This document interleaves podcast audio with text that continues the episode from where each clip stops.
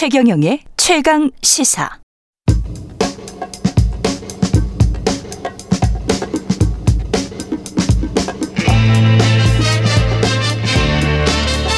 네, 우리가 접하는 뉴스의 태초부터 지금까지 뉴스 일대기를 쫙 살펴보겠습니다. 뉴스톱 김준일 수석 에디터, 오늘은 그리고 경향신문의 박순봉 기자 나와 있습니다. 그들의 전지적 시점으로 분석하는 뉴스 일대기 지금부터 시작하겠습니다. 안녕하십니까? 안녕하세요.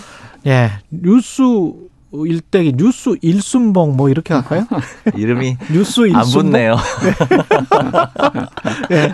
죄송합니다. 박수, 박순봉, 김준일에서 뉴스 일순봉. 두 분은 사실은 같이 저 근무도 하시지 않았어요? 경영신문에서? 아니요. 사실은 엇갈렸나? 제가 들어가기도 전에. 들어가기도 전에 나갔나? 제가 이천십일 년까지 회사를 다니고 이천십이 년에 미국으로 갔는데 예. 그때 아마 제가 정확하게 이천십이 년에 아, 들어갔습니다. 아, 그래요? 한참 선배구나. 네. 예. 봐주지 말고 하십시오. 봐주십시오.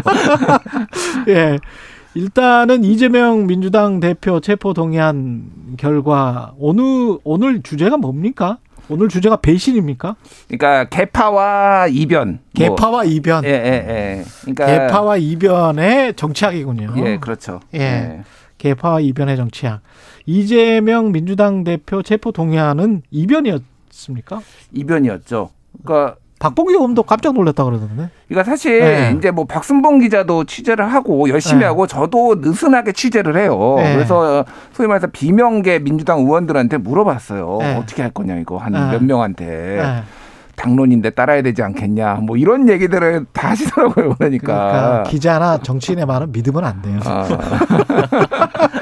그런데 네. 이 혼내라고 일본말로 하는 그 속마음과 그렇죠. 이게 이제 다 달랐던 거죠. 네. 그래서 깜짝 놀랐습니다. 그래서 지금 뭐 다 아시겠지만 설명을 드리면은 찬성 백삼십구, 반대 백삼십팔, 그리고 기권 구, 무효 십일. 어. 그래서 찬성이 더 많이 나왔습니다. 어쨌든. 어. 네. 박수봉 기자도 맞아요. 놀랐어요? 굉장히 놀랬고 아, 사실은 네.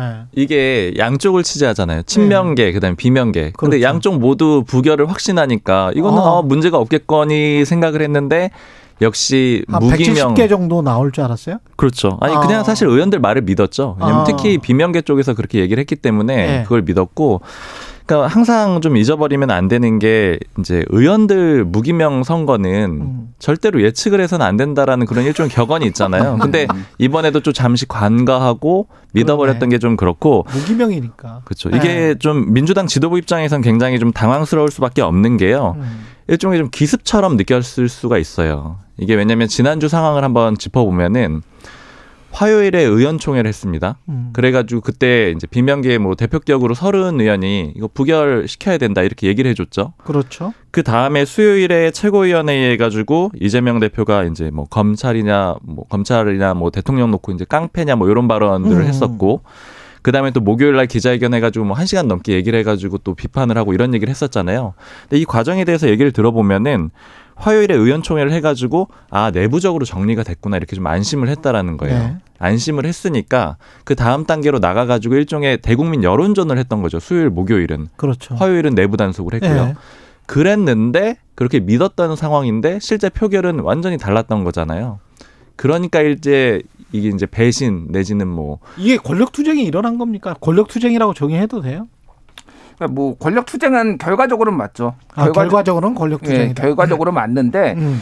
이거는 그러니까 민주당이라는 당을 바라보는 시각 차이 그리고 네. 특히 이제 현재 지지율 하락 그리고 총선 전략 이런 것들에 대해서 극명하게 좀 시각차를 드러냈다라고 볼 수 있고 그 물밑에는 이제 공천이 있고요. 당연히 그런 것 같아요. 그러니까 이제 민주당의 어떤 지지층과 이 의원들의 세계관이라는 게 어쨌든 천구백팔십 년대의 연장선상이다라고 음. 이제 봐야 되는 거예요. 그러니까 이재명 대표도 계속 얘기를 했던 게 그거잖아요. 지금 이거는 무리한 영장 청구고 이를테면 오랑캐가 자, 왔으니까 이제 문 걷어 잠그고 싸워야 된다라는 건데 이게 일종의 이제 음.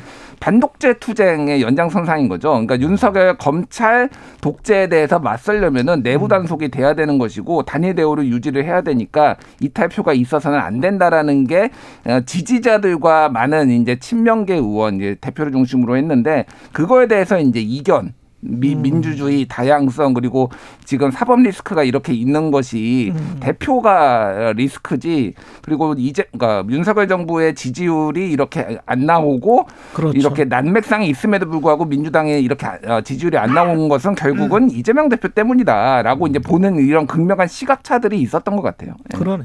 예. 공천 얘기를 이제 하셨으니까 예. 좀 어제 민주당 쪽 인사가 했던 얘기가 좀 생각이 나는 게. 예.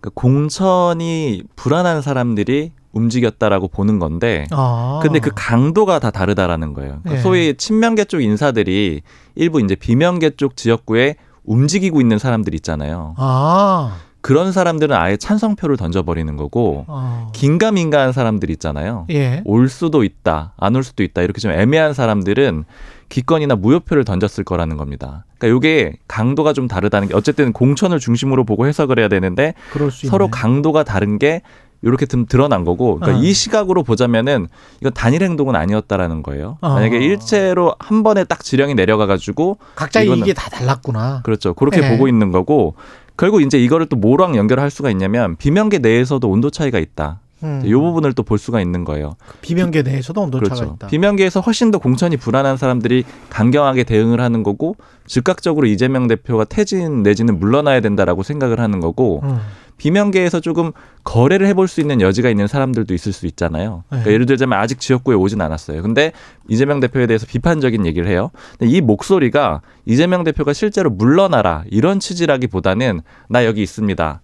나 어. 공천을 확보해 주세요. 아니면은 적어도 뭐 공정하게 경선이라도 하게 해주세요. 나 건드리면 가만두지 않을 거예요. 이런 정도의 목소리로도 같이 볼 수가 있다라는 거죠. 근데 친명계가 이재명 당대표가 사실은 경기도지사만 했고 국회가 처음이잖아요. 그래서 음. 친명계라는 사람이 백삼십팔 명 이번에 음. 부결한 사람이 다 친명계로 볼 수 있어요? 그러니까 그것도 좀 헷갈리는 거 아니에요? 이게 매번 네. 정권이 그러니까 주류 주류를 네. 어디까지로 볼 것이냐 음. 이제 뭐 이런 거예요. 네.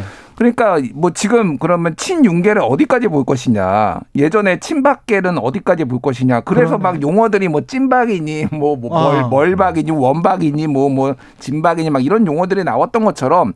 이게 친명으로 지금 다 볼 수가 있는 것이냐. 음. 그거는 있는데 이거에 대해서 세계관에 동의한 사람. 세계관에 예, 동의한 사람. 이런 지금 부당한 어, 검찰의 검찰 독, 독재 정권의 탄압이라는 세계관에 동의한 사람도 있고 네. 공천을 본 사람도 있고 뭐 여러 가지가 있기 때문에 그런데 어쨌든 그 이재명 대표의 영향력 자장이 미치는 게 백삼십 팔 표라는 거는 확인이 된 거예요. 그러니까 이게 아, 근데 오히려? 예, 거기까지는 네. 확인이 된 거죠. 그런데 네. 이게 원심력과 구심력이 있잖아요. 정치는. 네, 그, 그렇죠. 지금은 원심력이 상당히 더 강해질 가능성이 있어서 네. 더 이탈할 가능성을 배제를 할 수가 없고 만약에 체포동의안이 또 나오면 어떻게 네. 될지도 참. 이게 재밌는 게 뭐냐면은 예. 지금 이 이후에 색출 지금 논란이 있잖아요. 음, 그런데 그렇죠.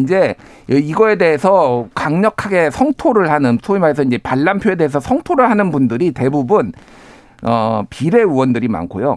아, 그렇습니다. 예, 그리고 예를 묘하다. 들면은 아, 예를 들면 예. 이런 거 현근택 변호사가 윤영찬 의원한테 예. 찬성 찍어서 반대 찍어서 했다가 페이스북에 올렸다가 삭제를 했어요. 아, 그 페이스북 봤어요. 예, 예, 예. 예 아, 아시다시피 예. 그 윤영찬 지역구에 지금 도전을 던진 상태고 나는 친명이야. 너 아. 친명 아니잖아. 너 음. 너의 정체성을 밝혀 이렇게 하면서 아, 그래서 콕 집어서 윤영찬이었구나. 콕 집어서 윤영찬이 된 거고 예를 들면 그 양이원영 의원동 같은 경우도 목소리 굉장히 높이거든요. 비례대표. 비례인데 이제 지역구로 가야 되니까 음, 아. 이거에서 나의 선명성을 보이고 나를 공천해 주시오. 예를 들면 민영배 의원 같은 경우도 목소리를 높였는데 민영배 의원은 복당해야 되잖아요. 그렇지. 그러니까 이런 이슈들이 가 있는 거예요. 그러니까 이게 지금도 목소리를 누가 높이느냐.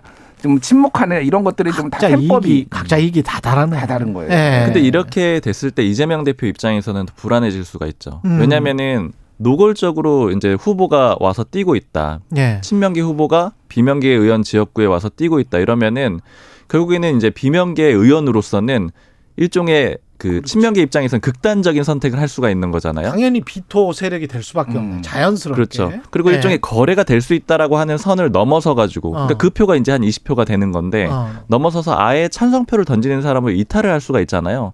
어. 그러다 보니까 어제 민주당 지도부가 그런 입장을 내놓은 거예요. 그런데 그러니까 그거를 대표가 약속을 해주는 것도 상향식 공천이나 민주주의적인 공천이라는 의미에서 봤을 때는 그것도 말이 안 되는 거 아니에요? 그러니까 민주당은 그러니까. 뭐 소위 말해서 시스템 공천이라고 네. 나름대로 룰이 있고 생각보다 음. 그렇게 많이 바뀌지 않아요. 그래서 음. 웬만하면 경선을 붙이고 그렇겠죠. 이런 방식으로 하기 때문에 경선에서 이겨야지. 그러니까요. 네. 그러니까 그렇기 때문에 그렇지 하지만은 어. 그 경선의 룰이라는 것이 또 미세 조정을 통해서 여러 어. 가지 또 이제 유리하고 불리하고 뭐 가산점을 주고 안 주고 이런 것들은 다 가능하거든요. 근데 일 년이나 남았는데 네. 그게 확약이 서로 간에 가능할까? 그러니까 안 되는 거죠. 안 되는 거니까 지금은 사실은 그래서 공천 얘기를 공식적으로 꺼내는 분은 아무도 없어요. 그러니까 속마음은 다 그건데. 네, 네. 근데 박영선 장관이 이를테면 공천권 내려놔라라고 오히려 바깥 약간 바깥에 계시잖아요. 박영선 전 장관이. 아니 멀리 계시죠. 예, 예. 예. 아니 저는 많이 끌려 들어왔다. 안쪽으로 많이 끌려 들어왔다고 아, 보고 있는데. 점점 점점 오시는 아, 것 아니 같은데. 저는 물리적인 네. 거리를 이야기를 하고 있는 겁니다. 아, 아. 예, 미국에서 멀 미국에 멀리 계시다 그 말이에요. 아, 그러니까 예. 정치 현안에 대해서 점점 더 들어오고 계신데 어쨌든 예. 공천권 얘기를 할 수 있는 것도 예. 이제 뭐 그런 부분이에요. 그래서 음. 중요한 거는 지금 아까도 말씀하셨듯이 다음번에 어떻게 될 거냐라는 거죠. 지금 체포동의안. 그래서 어, 민주당에서 어? 예. 두 가지 얘기가 나오고 있어요. 예. 하나는 아예 표결에 불참해 버리겠다. 표결에 불참해버린다? 예, 예, 예. 그거에 표결 불참을 당론으로 정해버리자라고 예. 하면은 과반이 넘으니까 음. 만약에 참석하러 가는 사람은 바로 이제 딱 보이는 거예요. 그러니까 아. 누가 이제 배신자가 소위 말해서 보이는 건데 예. 이건 리스크가 너무 큰 게 그러면 국민의힘하고 비명계만 참석해가지고 가결시키면 어떻게 할 거라는 거예요. 그러니까 만에 하나. 그거는 이게 일종의 이제 쿠데타네. 쿠데타인데 예. 이거를 지금 이 경쟁이 이 격, 이게 격화되면은 어. 그럴 가능성을 배제를 할 수가 없는데 일각에서는 그러네요. 색출 이런 거 하지 말고 아예 다음부터는 당론으로 불참으로 해버리자. 불참으로 예, 하자. 예, 예. 뭐 이런 얘기도 나오고 있고 지금 예. 안민석 의원 같은 경우에는 아예 이거를 중앙위원회를 열어가지고 이걸 어떻게 할지 앞으로 당론으로 할지 말지 이거를 결정을 해서 거기서 따르자 뭐 이런 얘기들도 지금 주류 쪽에서 지금 나오고 있는 거예요. 본인들 공천이나 국회의원 선거만 생각한다면 뭐 이렇게 저렇게 수를 쓸 수가 있겠습니다만은 결국은 민심을 생각을 어떻게 비치느냐가 가장 중요한데 그렇죠. 그게 네. 사실 이제 아까 그 김준일 에디터가 얘기하셨던 세계관하고도 좀 연결이 되는데 네. 그러니까 공천은 공천은 당연히 제일 제일 요인이기도 하고요. 네. 그 다음 단계로 세계관이라는 게 아 그러면 어떻게 하면은 민주당을 살릴 수 있을 거냐. 그러니까 민주당이 어떻게 하면 총선에서 아니겠어요? 전체적으로 승리를 할 거냐. 요 네. 문제인데. 네. 그러니까 예를 들자면 아까 이제 비명계도 나눠진다라고 말씀드렸는데 강경파 같은 경우에는 이런 접근을 하는 거죠. 이재명 대표가 빨리 물러날수록 민주당이 살아날 가능성이 높다. 음. 이재명 대표가 없어지면은 예를 들면 새로운 지도부가 새로운 좋은 사람이 나타나게 되면은 지금 국민의힘이나 뭐 대통령실이 썩 잘하고 있지 않은 것 같은데 민주당 시각에서요. 예. 잘하고 있지 않은 것 같은데 웬만큼만 잘해주면은 이 과반의 그러니까 오십 퍼센트 이상의 지지율을 받을 수가 있다. 이런 식의 얘기를 하는 사람들이 있고 그렇죠. 근데 반면에 비명계 안에서도 상대적으로 온건파들은 음. 이재명 대표가 당장 물러나게 되면은 이제 그를 지지했던 많은 당원들이 혼란에 빠질 거고 그, 오히려 그 표가 이탈하게 된다 이렇게 생각할 수도 있겠네요. 그렇죠. 그렇죠. 예, 네. 그 표가 또 굉장히 큰데. 음. 예. 그래서 이게 뭐 예측이 좀 어려워요. 지금 박순봉 기자가 얘기를 했지만은 네. 이런 접근 방식에 대해서 각자 다 생각이 다르기 때문에 그래서 지난번에도 이제 예측이 많이 틀렸던 거고 네. 앞으로도 이게 어떻게 될지 그리고 또 하나는 이제 예를 들면은 영장이 어떤 게 구속영장이 어떤 걸 가지고 먼저 치느냐. 그렇겠죠. 이를테면은 백현동. 그리고 정자동 호텔 특혜 의혹 그리고 대북송금 쌍방울 대북송금 거기에다가 음. 대장동 사우술에 사백이십팔억을 또 추가로 해서 뭐 할 가능성 아. 뭐 한 네 가지 정도가 있어요. 그렇죠, 그렇죠. 근데 저는 무조건 한 번 이상은 친다고 보고 있고 많으면 한 세 번 정도까지 친다고 봐요. 아이고야. 근데 이제 이거가 그러면 이제 케이스 바이 케이스예요. 예를 네. 들면은 쌍방울 대북송금 특검 같은 경우에는 의원들 얘기를 들어보면은 가장 좀 위험해 한마디로 그러니까 안 좋아 여론이 왜냐하면은 그냥 쉽게 얘기하면 상식적으로 쌍방울이 어떻게 북한에 돈을 줬냐라는 거예요. 그건 경기도가 다리를 놔준 거고 이화영 경제부지사가 이제 중간에 개입을 한 것까지는 맞는데 네. 이재명이 정말 몰랐겠냐라는 거예요. 그러니까 네. 이게 불법인 거는 다 확인이 된 거고 그러니까 이런 부분에 있어서 이제 어디까지 검찰이 수사를 하는 거 이런 것들이 이제 변수가 너무 많고 이거에 대해서 그 의원들의 생각이 다 다른 거죠. 그러니까 지금 이 개파와 배신의 정치학 과거의 사례로 비춰보면 뭐 뭔가 힌트를 얻을 수도 있을 것 같은데 과거의 사례는 어, 어떤 것들이 있었나요? 저는 뭐 이변으로 따지면은 조금 네. 많이 올라가는데 천구백칠십 년에 신민당 아, 대통령 너무 올라갔다. 아니야. 근데 이거는 이거 기억하시는 분들도 많지 않을 것 같은데. 많지는 않은데 네. 이게 좀 생각보다 많이 기억을 하시는 어, 게 그래요? 영화 킹메이커라고 설경구 씨가 사실 맞다. 김은범이라는 김대중을 롤모델로 한 여기에서 이게 나와요. 이게 김우, 김우열이랑 같이 나오지 않았었어요? 어 거기에서 설경구 김무열 안 나와 그게 킹메이커가 아니었나? 아니 아니 아니고 킹메이커는 아, 이제 김무열 나온 거 딴 거다. 아, 다른 거예요. 예예 예, 예. 그래서 이선균 씨가 책사로 나오고 맞다 이선균이다. 예, 이선균이 예. 책사로 나왔고 여기 예. 이제 설경구 씨가 김대중 후보로 나오는데 예. 그러니까 여기서 쉽게 얘기를 하면은 그때 당시에 유진산 당대표가 어, 굉장히 막강한 본인이 출마를 할, 대선 후보로 출마를 하려고 했는데 맞아, 비토가 많고 네. 사십 대 기수론이 있으면서 김영삼, 김대중, 이철승이 이철승. 네. 출마를 하려고 했는데 네. 사실상 유진산이 김영삼을 밀어줘요. 그중에서 네. 본인은 출마를 사실상 접는 대신에 네. 그런데 이게 전당대회가 열려가지고 했는데 일 차 투표와 이, 그러니까 과반을 못 넣어보면 이 차 투표까지 하고 이 차 투표에서 과반을 못 넣으면 삼 차 투표에서 최다 득표자로 하기로 했거든요. 네. 근데 일 차에서 일 차 투표에서 김영삼이 사십칠 점 육 퍼센트, 김대중이 사십삼 점 이 퍼센트를 얻었습니다. 네. 그러니까 이거는 거의 김영삼이 되는 분위기다라는 그랬는데. 건데 이철승 표를 이철승 표를 여기에서 김대중이 일 차와 이 차 사이에서 다 뭐 가져왔구나. 매표 사실상 매표를 했어요. 그러니까 내가 잘 챙겨줄게. 내가 네. 대선 후보가 되면은 너희 네. 다 중용해줄게. 그래가지고 이 차 투표에서 김대중 오십일 점 팔, 김영삼 사십육 점 사. 음. 그래서 이렇게 뒤집어졌는데 이게 왜 굉장히 역사적으로 우리나라에서 이변이었냐면은 당 유진산이라는 당 대표가 맞아. 밀었던 후보이기도 하고 네. 그리고 당의 주류들이었던 게 김영삼 쪽에 좀 더 다 붙었음에도 불구하고 이게 뒤집어졌다. 네. 그래서 이런 복잡한 개파 정치와 이변의 하는 가장 큰 사례로 이제 남아 있는 거죠 이게. 네. 저는 좀 박근혜 정부 때가 비교적 좀 이해가 쉬울 것 같아요. 어. 왜냐하면은.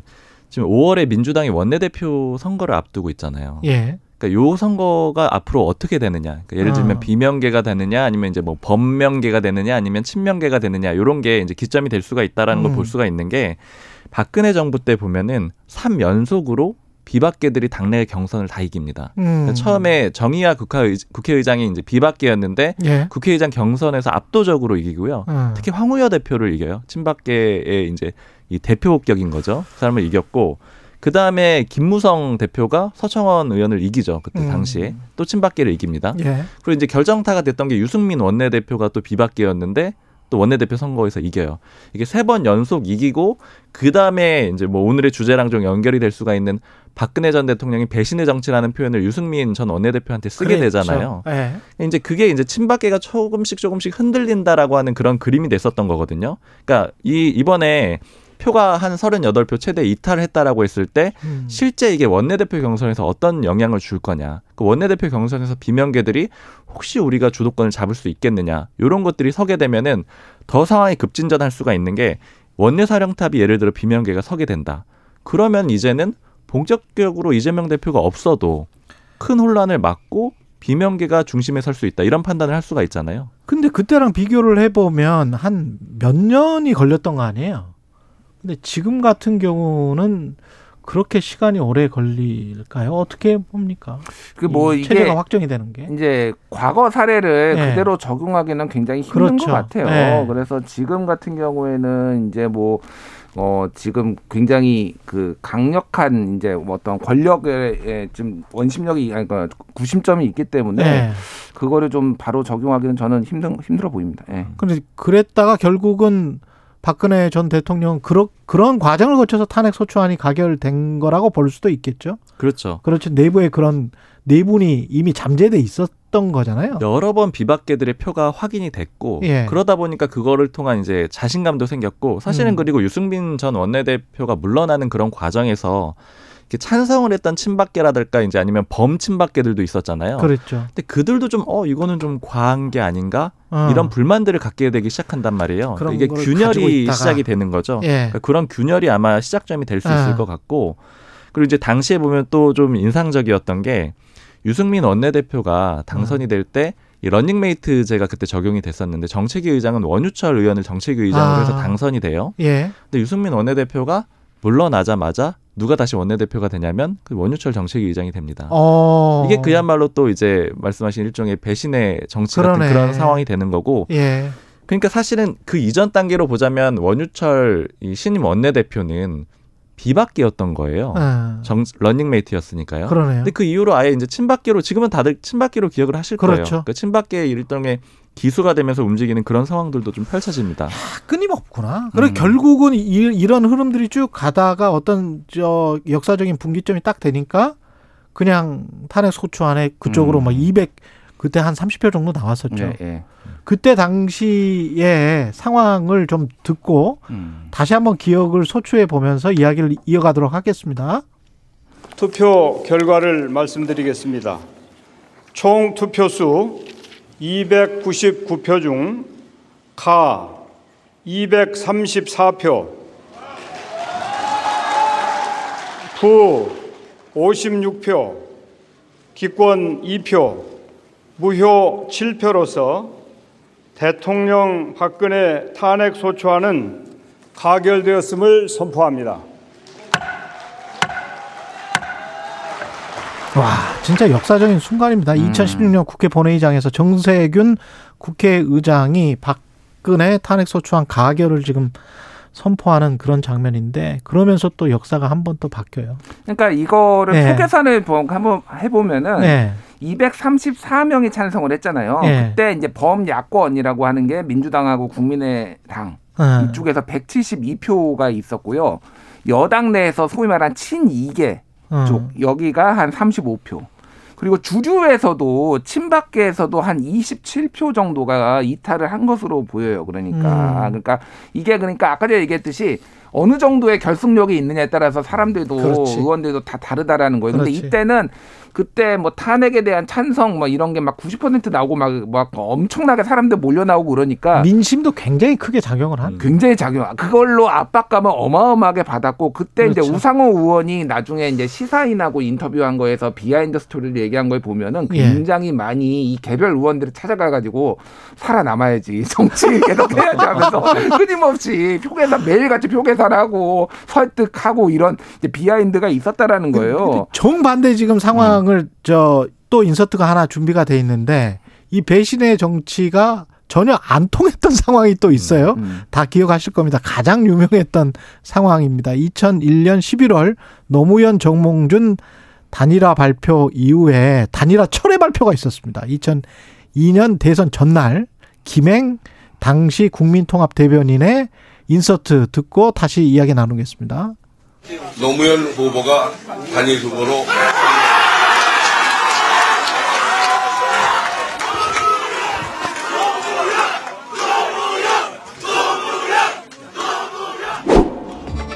통합 이십 일의 정몽준 대표는 민주당 노무현 후보에 대한 지지를 철회합니다. 국민 여러분께서 각자 현명한 판단을 해주시기를 바랍니다. 와, 그냥 노무현 노무현 연호를 같이 하다가 음. 대선 전날에 국민통합 이십 일 대변인인 김행을 통해서 아 단일화 음. 철회. 그때 상황 정리를 한번 다시 네. 해보니까. 그냥 이변이 아니고 이변에 이변에 이변 딱 이렇게 아, 생각이 그죠. 들어요. 그러니까 처음에 노무현 후보가 이천이 년 삼월에 경선에서 새천년 민주당 대선 후보 경선에서 노풍이 불어가지고 승리를 하는데 또 요즘 상황이랑도 조금 이 국민의힘 상황이랑도 연결이 되는 게 그때 국민 경선으로 진행을 했습니다. 음. 그러니까 노풍 불어서 이기는 거죠. 예.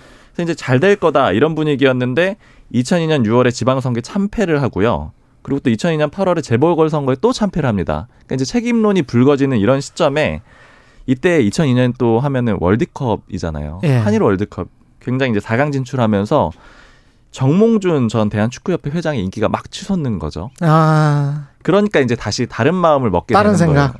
네, 네, 다른 마음을 먹게 되고 특히 당시에 이제 여론조사 같은 것들 보면은. 이해창, 노무현, 정몽준 후보가 경합을 했는데 예, 결었는데 노무현 후보는 거의 삼 위로 추락을 하고요. 이제 정몽준 후보가 이해찬 후보에게 맞설 수 있는 후보다 이렇게 올라오게 된 거죠. 그리고 후보 교체론도 막 터져나오기 시작하고 특히 또 당시에 굉장히 인상적이었던 게 김민석 의원 인기가 엄청났었거든요. 그때. 아 맞다. 그죠? 저는 네. 이제 그 한 그로부터 한 삼 년 전에 고등학생이었는데 이 년 전 정도에 대통령 될 줄 알았지 거의. 고등학교로 초청을 해서 막 강연을 하고 이랬는데 고등학생들이 네. 아주 환호를 할 정도로 그래, 정말 맞아요. 좋아했거든요. 네. 근데 김민석 의원이 바로 정몽준 후보를 또 지지를 합니다. 맞습니다. 그랬는데 그랬는데 또 노무현 후보가 여론조사 방식으로 했는데 이겨요. 음. 그래서 단일 후보가 또 되는 겁니다. 그리고 예. 다시 배신, 일종의 배신을 해가지고 단일화 철회를 했는데 대선에서 또 노무현 대통령이 이기는 거죠.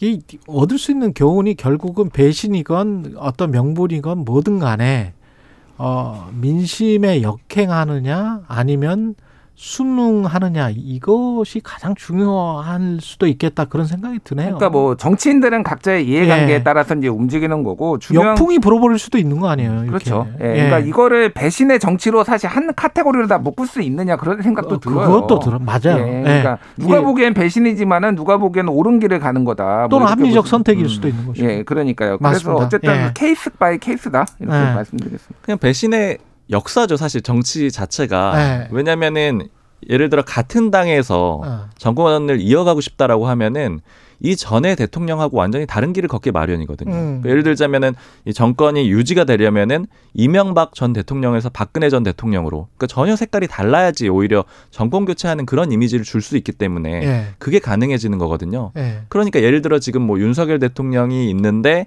다음에 한동훈 장관이 후보로 대선 후보로 나오려면은 음. 그 윤석열 대통령의 등에 칼을 꽂아야 된다 이런 표현들이 나온단 말이에요. 그러니까 왜냐하면 국민들이 똑같은 형태의 예. 정권에 그대로 좀 인정을 해주는 경우가 없기 때문에 네. 이런 과정은 뭐 그냥 정치의 본질하고도 좀 연결이 돼 있는 것 같아요. 우리가 다 기자지만 말을 좀 저도 좀 세게 하는 것 같아요. 음. 갑자기 또 배신 아까 김준일 대표가 그런 이야기 하니까 음.